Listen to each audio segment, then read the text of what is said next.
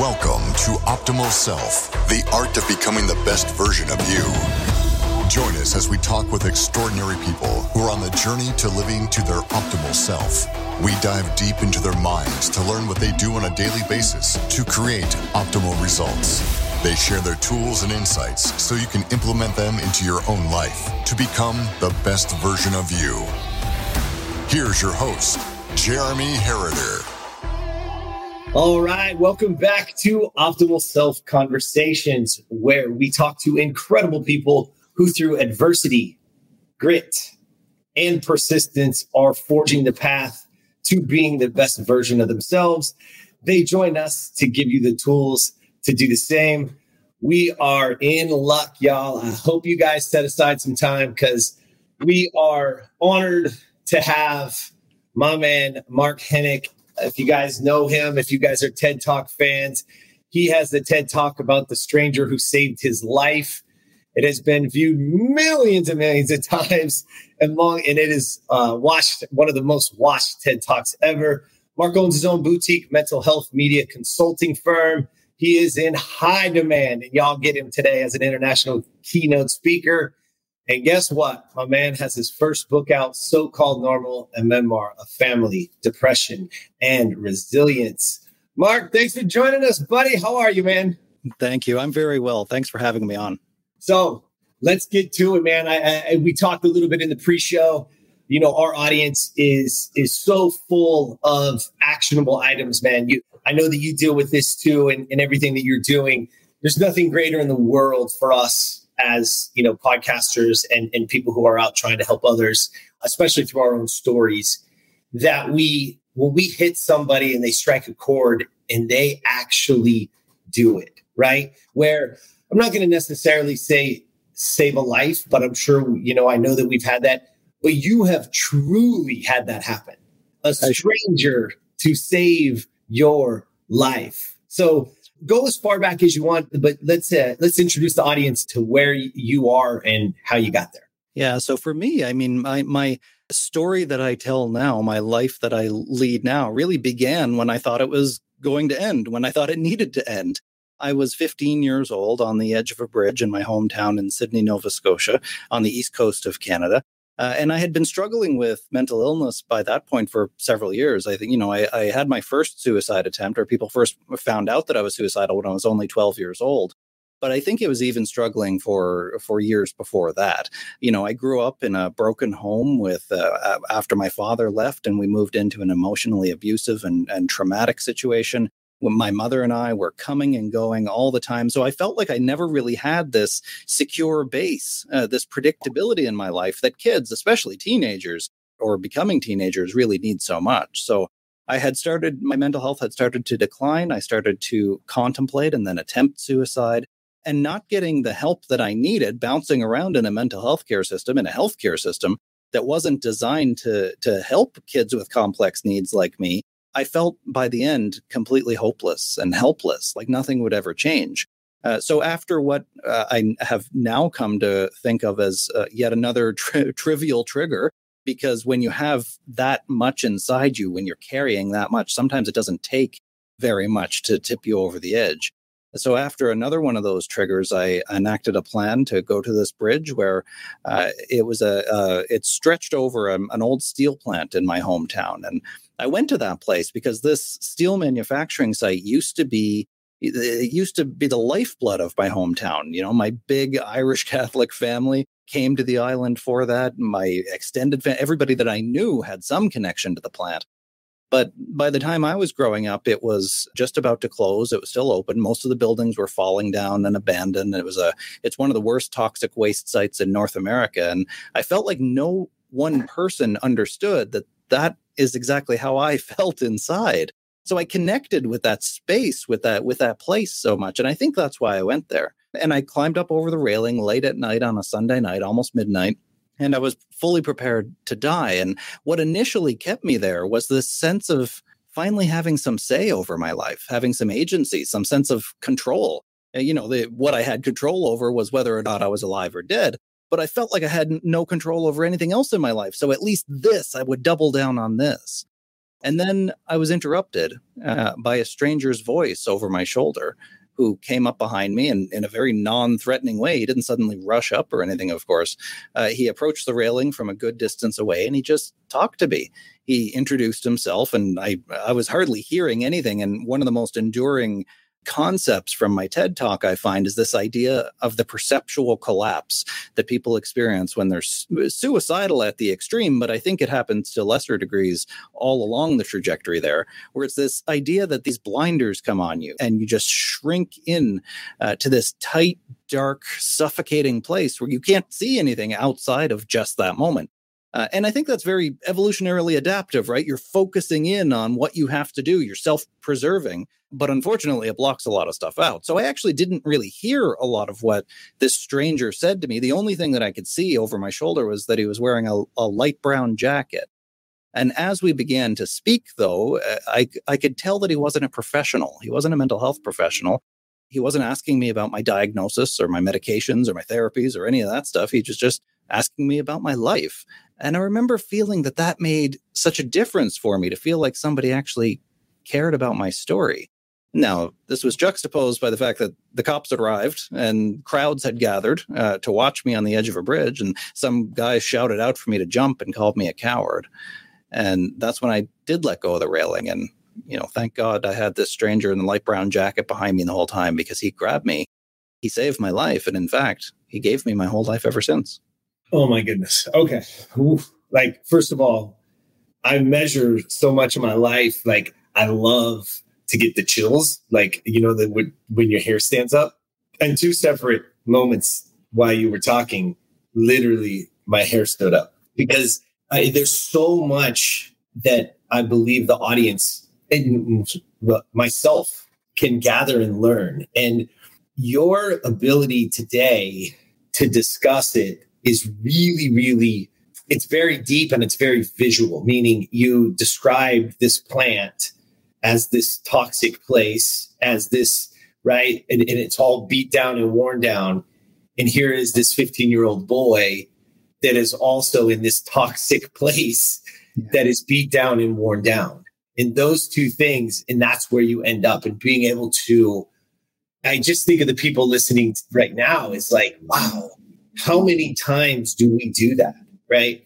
How many times are, are what we feel or what we're telling ourselves, right? This internal narrative that comes upon us, the words that we use with ourselves, and yet we then latch onto or we find either that type of place or those type of people because now there's somebody like me or or in this place it was it was an actual place right wow, I, again, thank you for sharing that. It, it, it's amazing. So, what did you gather? Here's this guy that doesn't know you. And I thought this was another really important part that you made, Mark, is that in that moment, you had already been through mental health to therapies and talking to people who were supposed to be able to help you through it. And yet, maybe the person that did was not the trained professional. It was somebody who just simply cared without reason. He didn't have to care. He didn't know you. It's not like he was related or blood or there was nothing. He just simply cared enough in that moment, one, to stop, two, to engage, and ultimately to reach out and grab you. How has that sense affected your life. Here you are, because you're still young. Let's be clear. I mean, at 15, even when we get even when we get that rebirth, so to speak, we're still very young, and we still there's still a lot of of of maturing to do.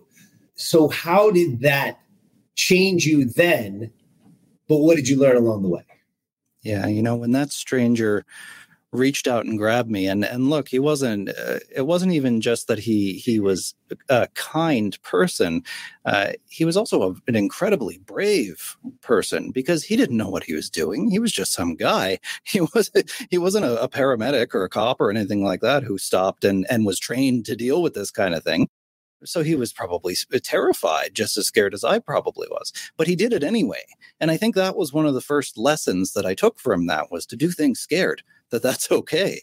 And when he reached out and saved my life, I, I you know, I don't want to be Pollyannish about this. It's not like it was hallelujah, everything suddenly changed and and I recovered and I didn't have depression anymore. And but it was the last time I ever tried to kill myself. And for years, uh, for more than a decade, actually, after that moment, uh, I a didn't even think about that. I didn't even realize that I, oh hey, I I don't want to kill myself anymore. Uh, and B, I didn't entirely realize what he had done for me. But when I left the hospital after, you know, what ended up being more than a half a dozen hospitalizations for, for psychiatric care, when I left the hospital that time, uh, it was the first day of spring. And I left with a sense, just a seed, that I could have more choice in my life than I thought that I had because I couldn't help but reflect, or I should say ruminate, because my my thinking patterns were still very depressed and anxious at that point. So, so rumination or overthinking things was what I did. It's all I knew how to do. But for whatever reason, the target of that rumination rested on the image of these two men who were over my shoulder that night when I was on the edge of this bridge. You know, there was the guy in the light brown jacket, sure, who was talking to me, connecting with me, getting to know me, eventually reached out and saved my life. But there was also that other guy on the sidelines. The police had set up barricades. Uh, there were police cars all around, and the, these crowds had gathered. And there was that guy on the sidelines who shouted out for me to jump. And he actually called me a coward. And it was that guy on the sidelines who, in some ways, motivated me as much as the stranger in the light brown jacket because I decided when I left the hospital in some small way that I didn't want to be like that guy anymore. I didn't want to stand on the sidelines of my own life. I didn't want to have my circumstances dictate uh, everything about me. Instead, I could be more like that guy in the light brown jacket, that stranger who took the time to do things scared and to reach out. And and when I traced it back, I think that was the moment for me that I realized I got to choose who I wanted to be, which of those two strangers I could be. So over the next dozen years of my life, I, I, used my story, telling my story, to not just find my purpose. I don't think you you find your purpose like it was discarded on the side of the road, but to build my purpose, to create a purpose for myself. And I used my struggle to do that. It wasn't a liability anymore. It was my resource that I could use this thing so I, I started uh, writing for newspapers and doing television and pursuing my academic dreams and studying more about this stuff. So that way I could someday give back to the world everything that that stranger gave to me. Well said. Well said. I talk about this all of the time in regards because I think it's such a misconception that goes around the world today, and especially as vast as social media is, is that somehow, some way, we're going to find ourselves. and it literally, I'm just going to be frank, it pisses me off. I, yeah. I'm like, stop saying that. It's not about finding yourself, it's about creating, it's about building. And it's not about you being anyone different. It's about the truth. We talk about this all the time on Optimal Self because it's truly just about the, it's literally be the becoming the best version of you. That's it not your mom's version, not your dad's version, not your third grade teacher's version, not your best friend's version, none of that. So we, we've got to take back our control, right? And, and you saying, oh my gosh, in that moment, you said two things. One, do things scared, because guess what? No matter what, we're all going to be frightened. Why? Because we don't know the outcome and don't sit on the sidelines of your life thinking you should know the outcome before you actually take a step. Nope, take the step, go, be scared. It's okay. I'm scared, right? Like, I do these and I, no matter what, the moment I don't get butterflies and excited to have a con- this conversation with somebody is this is the day I stop doing it. Do I get nervous? Yeah. Why? Because I want it to be great. I want to offer. I want to. I want to give you a platform. I want to. I want your story to be heard. I want people to to win from. I want people to learn so that they can take it and adapt and, and overcome and evolve right in their own lives. And so that's where we're at, right? And here you said, do things scared, and I get to choose who I want to be. I'm not going to find myself. I'm going to create myself. Or you use the word build. I'm going to build myself. So how did you start building yourself? What are the things that you did then because as, as a young man and as you know growing into you know your early 20s and then going on like where did you start and then what things have stayed with you even today my mother used to tell me whenever I lost something, uh, and it was the most unhelpful advice I thought at the time. If I lost something, she'd tell me to look in the last place that I left it. Well, if I knew where that was, then I wouldn't have lost it. But that advice has stayed with me over the years because when I used to think that I was lost, that I myself was lost, I eventually came to the realization well, why don't I just look in the last place I left myself? And that's when I really went back to my roots. That was part of what inspired writing the book was to go back and actually deal with my story, to deal with my stuff, uh, and stop running from it, to stop chasing some purpose or some meaning. Uh, instead, go back and meet myself where I am, where I still am emotionally and psychologically, and then work up from there. And I think that's been my gu- one of my guiding principles throughout my life is to meet myself where I am currently and to lean forward into where I want to be, not to run so far ahead that I lose myself again. So I think we need to be gentle with ourselves and to recognize where we are right now. Maybe we can't do today what we did yesterday. That's okay. Maybe we can do it again tomorrow. We can get back there again. So I think recognizing your process and taking those those steps, that's something that writing the book taught me. Yeah, that's so well said. I, again, you know, I hope my listeners, I want you guys to hear what he just said. You know, where did you leave yourself? And sometimes it's very difficult, right? Because we have to go way back at times. And sometimes we don't want to. Sometimes yeah. going back to that place is is hard. It was for me, but mm-hmm. you know, it's it's called doing the work. You have to do the work, and and that's hard, but that's okay. Go back, and then you build from there. That's the beautiful thing because I'll share this with you because it's it's their path. My my father was an alcoholic, drug addict, very abusive, not around much, if at all. Uh, once my mom finally finally left, and not until my forties I believe, and I mean, I was 41 years old and I went on a retreat by myself, didn't even tell anybody I was going, Sedona, Arizona. And I'll condense it to this post retreat, sitting in my hotel room waiting to, for my airplane the following day. So I had a night again by myself. And in that room, it dawned on me. I, I started having this massive, this really emotional connection. Like sobbing, right? I felt it come up my spine, like almost like an anxiety attack. Like I felt like I was, I felt like I was losing control. And at the same time, I was trying to breathe and, and, and, and journal and write like what I was feeling. And one of the people that was one, another gentleman that was there that we connected with and was kind of like my accountability partner that we could share with. And that was my safe place, so to speak, right? It was all safe there, but post leaving there, having somebody to, you know, when these things happen. And here I am hours away from leaving there and everybody having a great time and we connected and, you know, a lot of emotion and all these things. And I was having this attack. And I called him and I said, Hey, something's happening, man. I can't stop. Brad, I'm, I'm having that moment. And he said, he, he, he said, what did you, you know, what are you feeling? What is it? And I said, it's my dad. And he said, what do you mean? And I said, I want to tell him I love him. And my whole life, I said, hey, that I was fighting those feelings, right? Because when I had kids, I have two beautiful girls, and I thought, how could somebody not want to be around, right? How could somebody not want to be around this? How could somebody want to miss this, right? How and, I, and it made me ang- more angry, right? I was holding on, and he said, Jeremy, it's okay. It's okay. You have permission to love him. It's okay to love him. For all these years, I'm getting chills again all these years I've been holding on to not wanting to, right? And fighting it. And again, feeling it and having that permission, just like you, like what you were saying is you, you have to go back just so you're clear. Like I haven't been around. I mean, I mean, that's like a five year old, four year old little boy. Here I was 41 with multi-million dollar businesses and running, you know what I mean? Like all kinds of success, professional athlete. And, you know, I just came off a win at the, at the CrossFit games at my it, like all kinds of cool shit happening. And yet here's this little boy that, that needed to just say, I just needed to tell him I love him and, and it's okay. And know that it was okay to love him, right? Because I was fighting that feeling. So I, I, I love the way that you've explained, right? Where did you leave yourself? Go back and then build from there.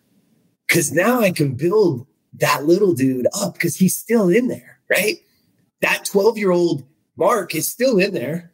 That 15 year old Mark is still in there. But how we build from there and where we get to is our truth, right? I, I, like how too you're you're really drawing attention to the complexities and, and overlapping nature of our emotions. You know, I think we're we're so conditioned by Hollywood or social media or whatever to think that emotions are black and white of course, that's actually a, a, key sign that there might be something wrong if you're thinking in black and white and feeling in black and white all the time. Emotions have layers and complexity, and sometimes we can't help who we love. And you know, you can love and hate somebody at the same time. You get, there's all this mess in there, and I think that's why so many people, too many people, just say, "I'm not going to do that. That's too scary. It's too hard. I'm going to work myself to death instead. I'm going to drink myself to death. I'm going to do all these other things that distract me from what. I'm feeling inside." And I think if more people got in touch with with that truth, with that reality that we're all running from something, then they would build some more empathy for people who are who feel like they can't get out of that place, who feel like they're stuck and trapped in that cave and they don't want to be there anymore.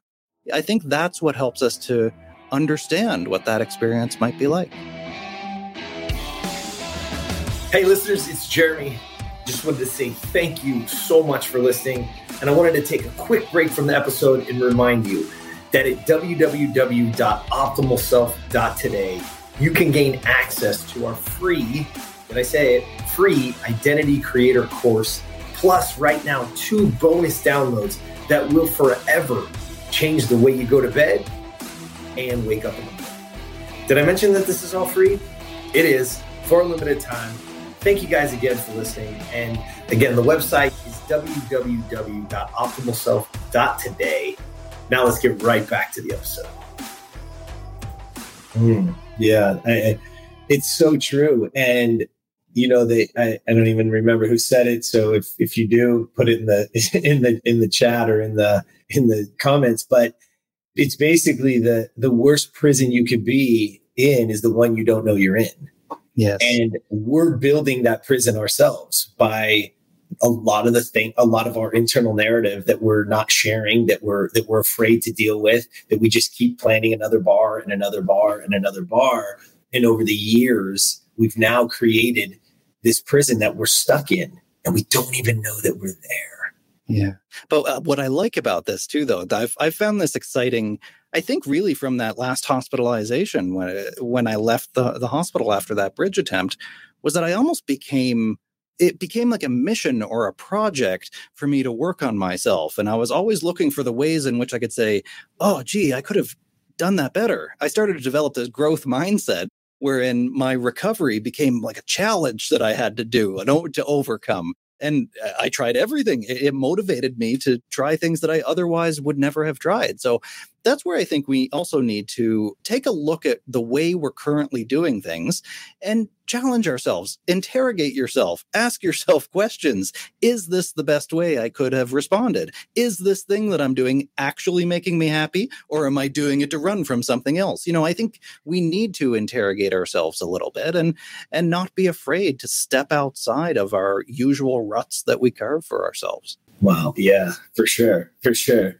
So part of our lives, right, are the relationships that we build. We've talked a lot you know already about the relationship we build with ourselves and being able to to go back to where we left ourselves which could be a long time ago for guys like me right? Five years old and here i am 50 right? So um you know that could be scary.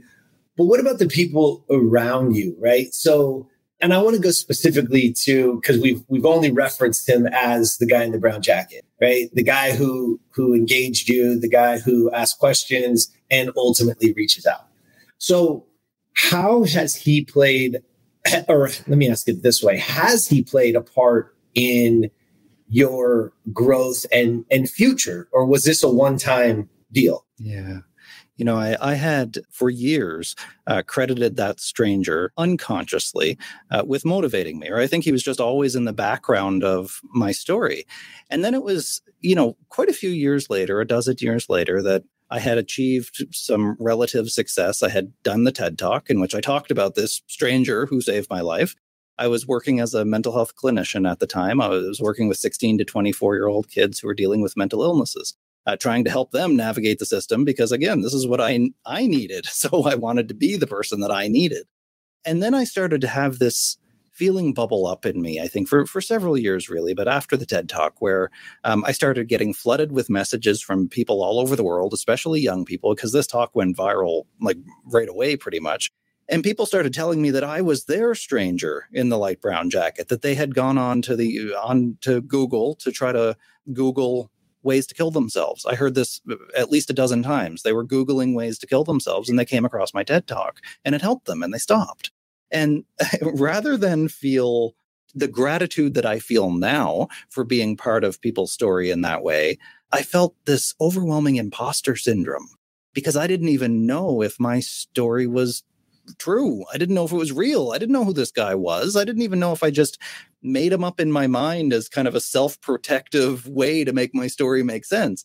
So that's when I got this urge, I guess. That's the best way I can describe most of the big things I've done in my life. I just get a motivation. I don't know where it comes from sometimes, and I just follow it.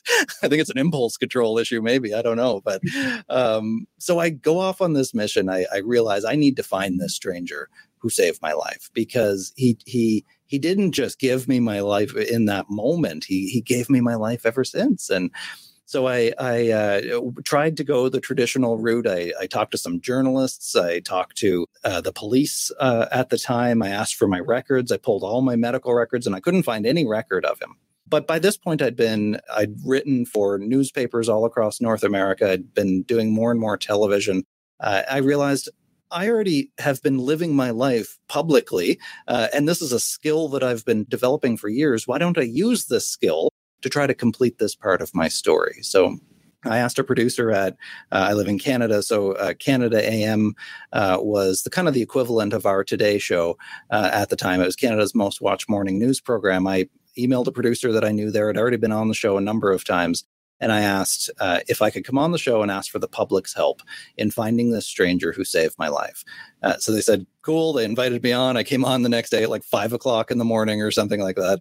I told this story. They showed some clips of the TED Talk. I went on my social media pages on Twitter and Facebook at the time, and I asked uh, for everybody's help in finding this guy who saved me. And sure enough, it didn't take very long because within an hour or two, I think I started like flooded with messages anyway. The story goes viral all around the world too. Uh, and then I get a couple of messages from somebody who says he knows who I'm talking about. Uh, and actually, he was his roommate at the time. Uh, he the stranger came home, told him all about what had happened, and then I get another message from somebody who said he was his brother-in-law. That the story's been around the family for years. Right? I grew up in a small town. Everybody knew each other, even though we didn't talk about these kinds of difficult issues. Everybody knew what had happened. And then it turns out that a week before I went on national television to look for him, the stranger had actually seen my TED talk for the first time, in which I talk about him. And a week before I started to look for him and ask for the public's help to find him, the stranger had already written me a letter in case someday he ever found me. So they asked if they could send me the letter. I agreed. Uh, they emailed it to me, and uh, I saw it come in my inbox. And all of a sudden, I'm terrified now because I don't know. Like this changes everything. but eventually, uh, I flick on the camera on my iPad because this is what normal people do, or so-called normal people do. Right? They record themselves at the most vulnerable times of their life. I flick on the camera on my iPad and I read this email uh, of the letter that the stranger in the light brown jacket had written me. And his very first words to me were, Hi, Mark, my name is Mike. And suddenly, just in that moment, this stranger having a name meant that he was real, that he was a real person, just like me. I didn't make him up. And why I think that was so powerful for me was that it validated my whole experience. He told me my whole story, but from his perspective, from his angle. He told me about how scared he was. He told me about how difficult it was for him after, that this was a real living, breathing human being that I could finally meet. So I asked him uh, to come up to Toronto. We flew him up to Toronto, where I live. And uh, we brought along television news cameras. I figured we started this in public. We might as well finish it in public too. And I knew I needed to thank him. So we met up in downtown Toronto. He walked right up to me and he just wrapped his arms around me again when we when we met, I guess the second time, just like he did the first time. And I told him I had no idea how to thank him. I mean, how do you how do you thank somebody that gave you your whole life? And the best thing that I could think to do was to show him the life that he gave me, the life that he made possible. And I introduced him to my wife and to my then two year old little boy. And now he's my second little boy's godfather. And he hasn't met my two year old little girl yet, but he will someday soon. And I showed him where I worked and what I love to do. I, I talked to him about my passions and my interests and my hobbies. And and I finally got to show him everything that I got to become, everything that I didn't think that I would become when I was a sick, struggling kid on the edge of a bridge. That was the impact that his bravery made in that moment. Wow. What was that emotion like for you? Where did you feel that? Like, cause I'm getting it like, like my, my heart, like, to be honest, my chest is really heavy when you were speaking of it. And then it kind of radiated out through my body as I'm, I'm hearing this. Cause again, hearing your story, I'm also envisioning parts of my life and story, right? I think that's what we do, right? We all learn, we learn in pictures. That's why they, you know, they tell you, you know, vision boards and looking at things like that's how we. So as you're saying that, and I don't know if anybody listening is having the same, the same, you know, feeling, but when you talk about that story now, where do you feel it? Now I feel it deep in my heart, this emotional center, this completeness that I feel, this gratitude that I feel. At the time, I felt this tightness, this anxiety in my throat and in my in, in my gut for sure.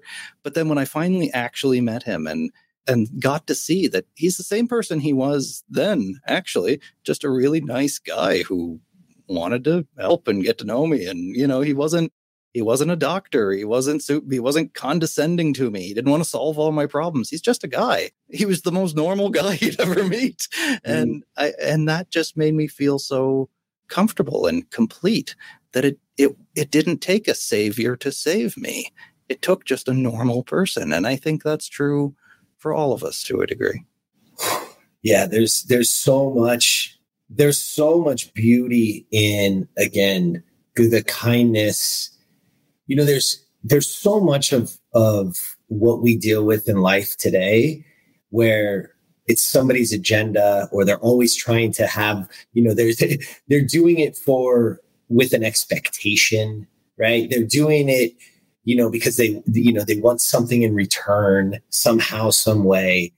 But in many cases the things that are life changing that are fulfilling are the things when we can separate ourselves from the expectation or from a result, right? Is that when we're able to, to step in and actually just do things out of pure, with nothing in return.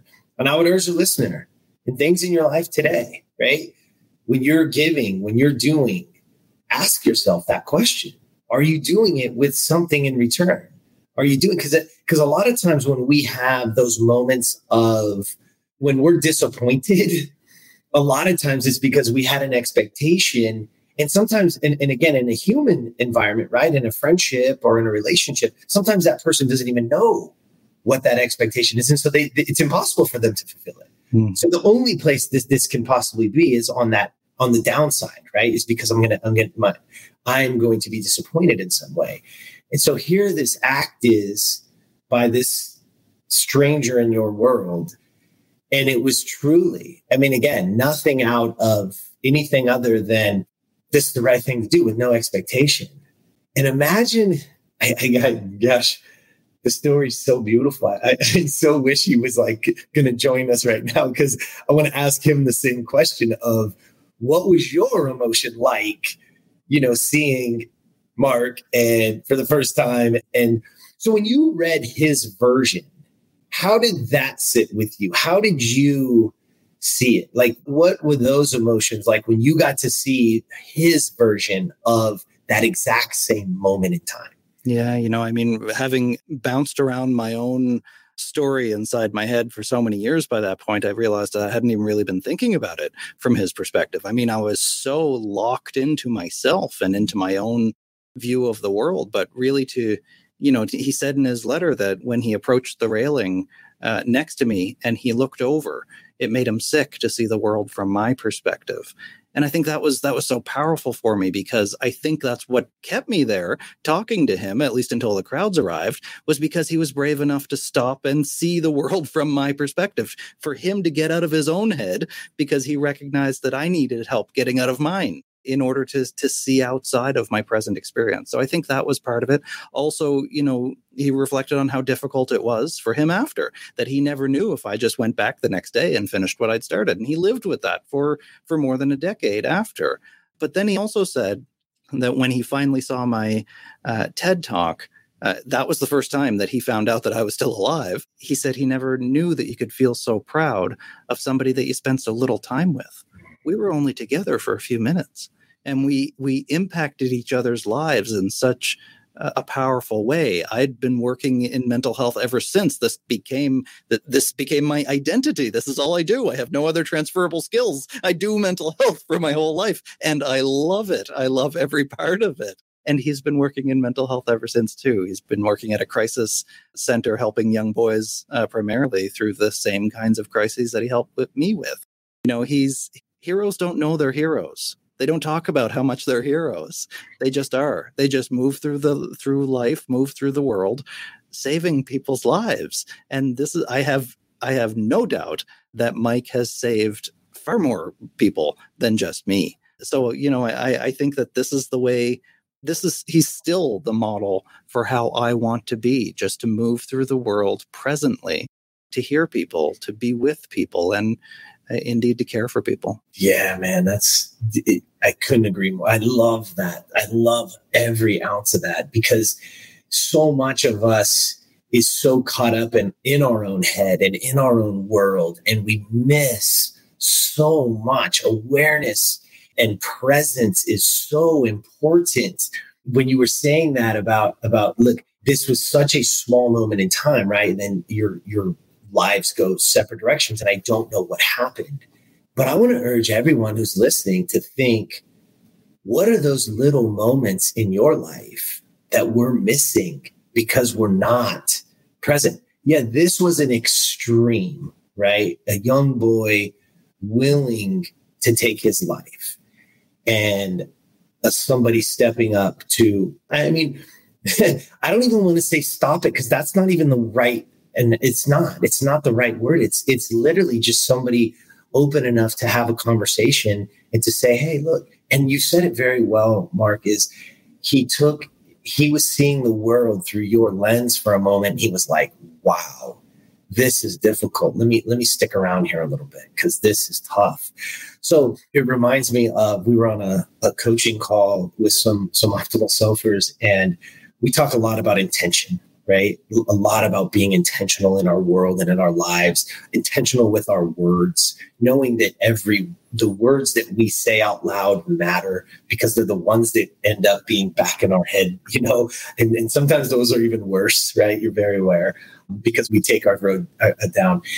And we had a lady on there and we it was it was an accountability call and so we said okay what is your intention right and, you know, we all want to have great intentions like, oh, you know, I own a business, so I'm going to have 20 sales calls today, or I'm going to, you know, this.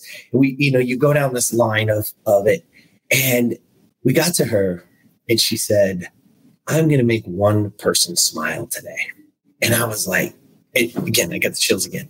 Something so simple, but what do I have to do to walk down the street, to walk into a grocery store, to go into my office, whatever that thing is.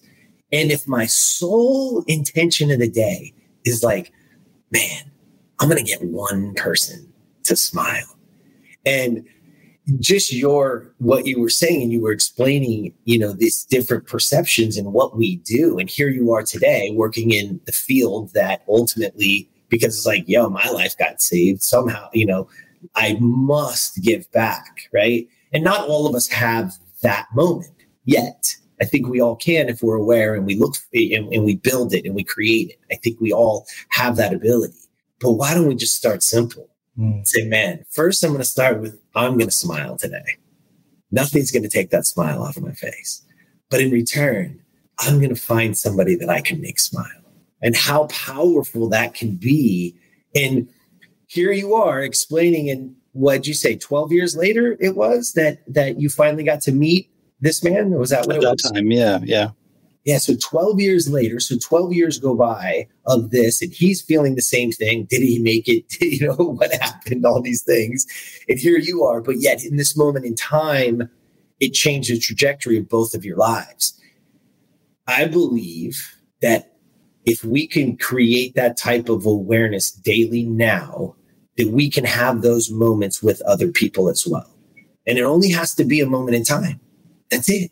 It's something that we do, something that we say, a smile on our face, right? A door that we open, helping somebody with their grocery, like little tiny things that we so take for granted that we could literally change the trajectory of somebody else's life. Well, and not only does it start with small things, I think it ends with small things. There are only small things. And you know, I've been around this space long enough now that you see in in among public speakers, in, in coaching, I imagine your your realm as well, uh, certainly in business and among entrepreneurs, you see all these people with great big ideas about being rich and famous and you know being an influencer and and all this big stuff and then there's not much else below that. There's kind of like the big idea and then there's the person but there's nothing in between right? And i think what's lacking there is that that person who feels vulnerable who feels that they want all these big things they're not filling in the blank of what's actually missing. Where do they get the most value for themselves? What fulfills them?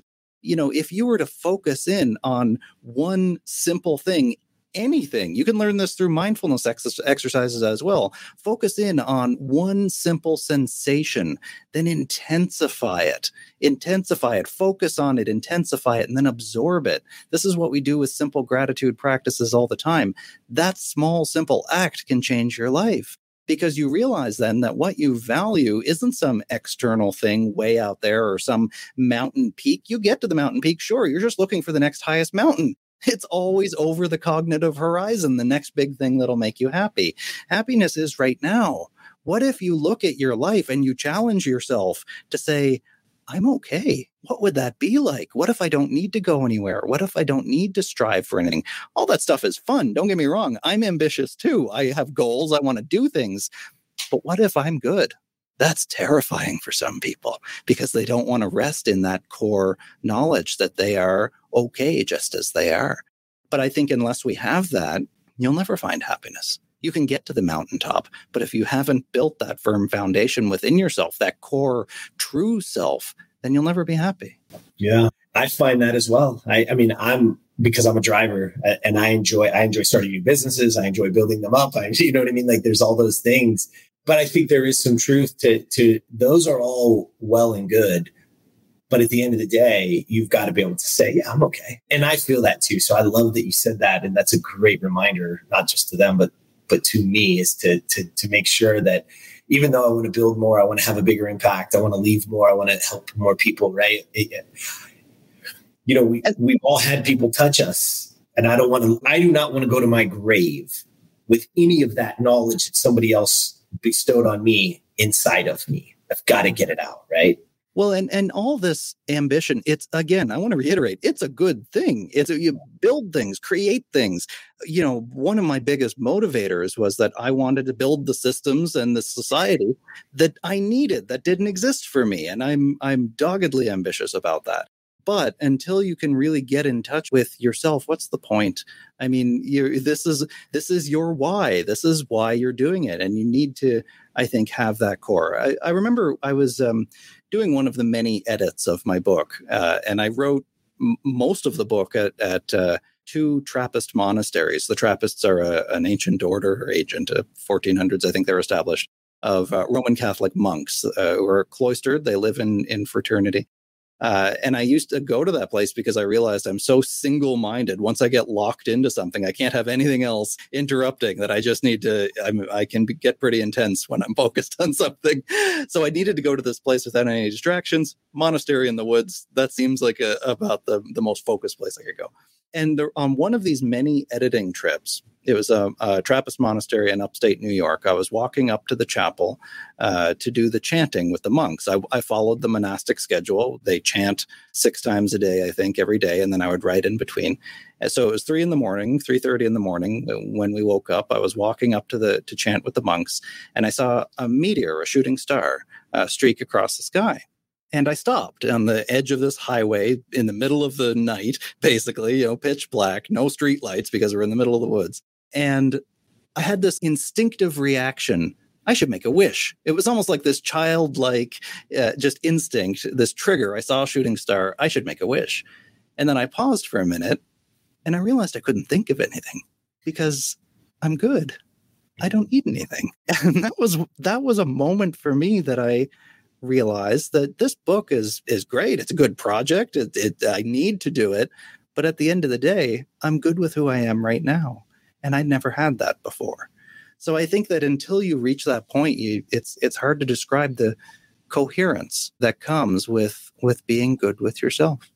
That's yeah, so something everybody. I mean, all of us continue to strive for and continue to work towards, right? Because we can we can be fooled along the way you know there's so much out there that that's trying to tell you you need the lamborghini and the 1 million followers and blah blah blah blah blah right? So no i love it. I love it. So speaking of the book so here we are right? The book came out in 2021 correct? Yep just earlier this year yep. Earlier this year. So I go back. I, I, just I take I take us back to to the start of this conversation. This 15 year old boy and everything that's happened and all the things that transpired, and now building you know something that wasn't there for you so that people have that. How do you come to now all right let's sit down because if anybody's ever tried to, to write a book oh my goodness it is it is an undertaking of massive proportions. So what led you there? How did you get there? And and what what can our audience expect to get out of it? Because each and every one of them should go get it uh, well, thank you for that, first of all. And you're right. You know, it's it's a project that I think I needed to I needed to do this for me, uh, and I think that's where it has to start. Why are you Why are you doing anything, whether it's writing a book or doing anything else? So I needed to write this for me because I felt like so many other people had told my story for me right and and much of my journey has been about trying to tell my own story for others sure but also so i could understand it so mm. i could process it uh, you know moving through my life and through my world with some of my childhood a lot of my childhood mm. experiences it turned out just below the surface bubbling and informing everything i did and being called back on so many occasions so I know I, I knew I needed to go back and write the book in order to walk through that journey and process it myself in a way that takes the reader along with me. So, you know, that's what I did. And people write books for different reasons. And and but for me, it was a processing of everything that I'd been through and a, and a way to give it meaning. And I think that's what I learned most about writing the book is that nobody can give nobody can build the meaning for your life but you. And the nice thing is you actually get to edit your own story as well. As long as you tell the truth, you get to assemble the pieces in whatever way makes sense for you. As Anne Lamott, the, the writer Anne Lamott said, you own everything that happened to you. It's your story. How you string it together in a narrative that gives your life meaning and purpose is entirely your affair. And what anybody else wants to do with their story is entirely their business too. So I think that's what I learned most from it. So, you know, it's been getting great reviews, thankfully, because it was a lot of work. So it's nice to see it, it being successful too. That's the other side of the equation. But people can get it get it uh, on Amazon, where it's been a, a, number one bestseller in a number of categories now. Uh, it still pops back up every now and then.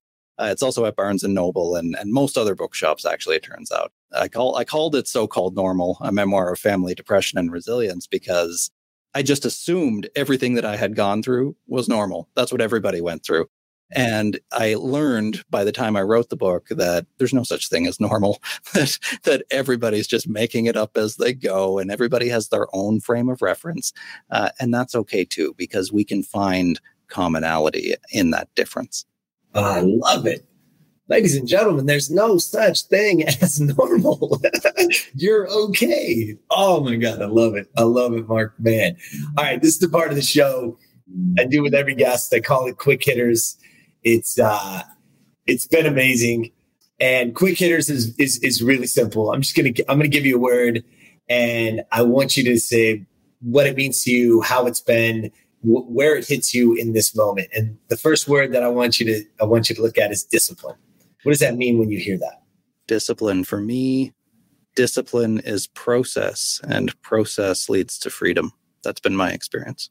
Beautiful. And the last one is impact. Impact you you are the impact that you will have on the world. It's not necessarily what you create. Uh, you are what you create. So you are the impact. Mm, you are the impact. Awesome, man. I, I cannot thank you enough. Ladies and gentlemen, stop what you're doing right now and just rewind it and replay it because there's so much gold in there. And the thing I wrote in my notes that I starred and I circled and I saved for this last few seconds is you said, you became the person that you needed, right? I didn't go looking for somebody else. I wasn't blaming somebody else. I didn't expect the world or my city, state, county, country to be there, right? I became the person that I needed. Ladies and gentlemen, be the person that you need. And no one can tell your story, right? No one. Not only can they not tell it, but nobody else gets to write it. So get out there and write your story. Mark, thank you so much for joining us. Thanks for your wisdom, man, and and thanks for just being so honest and true to to what you went through and sharing it with the world, man. We all appreciate it. We're better because of it. Thank you. Cheers. All right, guys. Until next time, get out there and be the best version of you. Subscribe to Optimal Self wherever you listen to podcasts so you never miss an episode. For more information on how to be the best version of you, visit optimalself.today and follow at Optimal Self One on Facebook, at Optimal underscore Self on Instagram, and subscribe to Optimal Self on YouTube. Thank you for listening.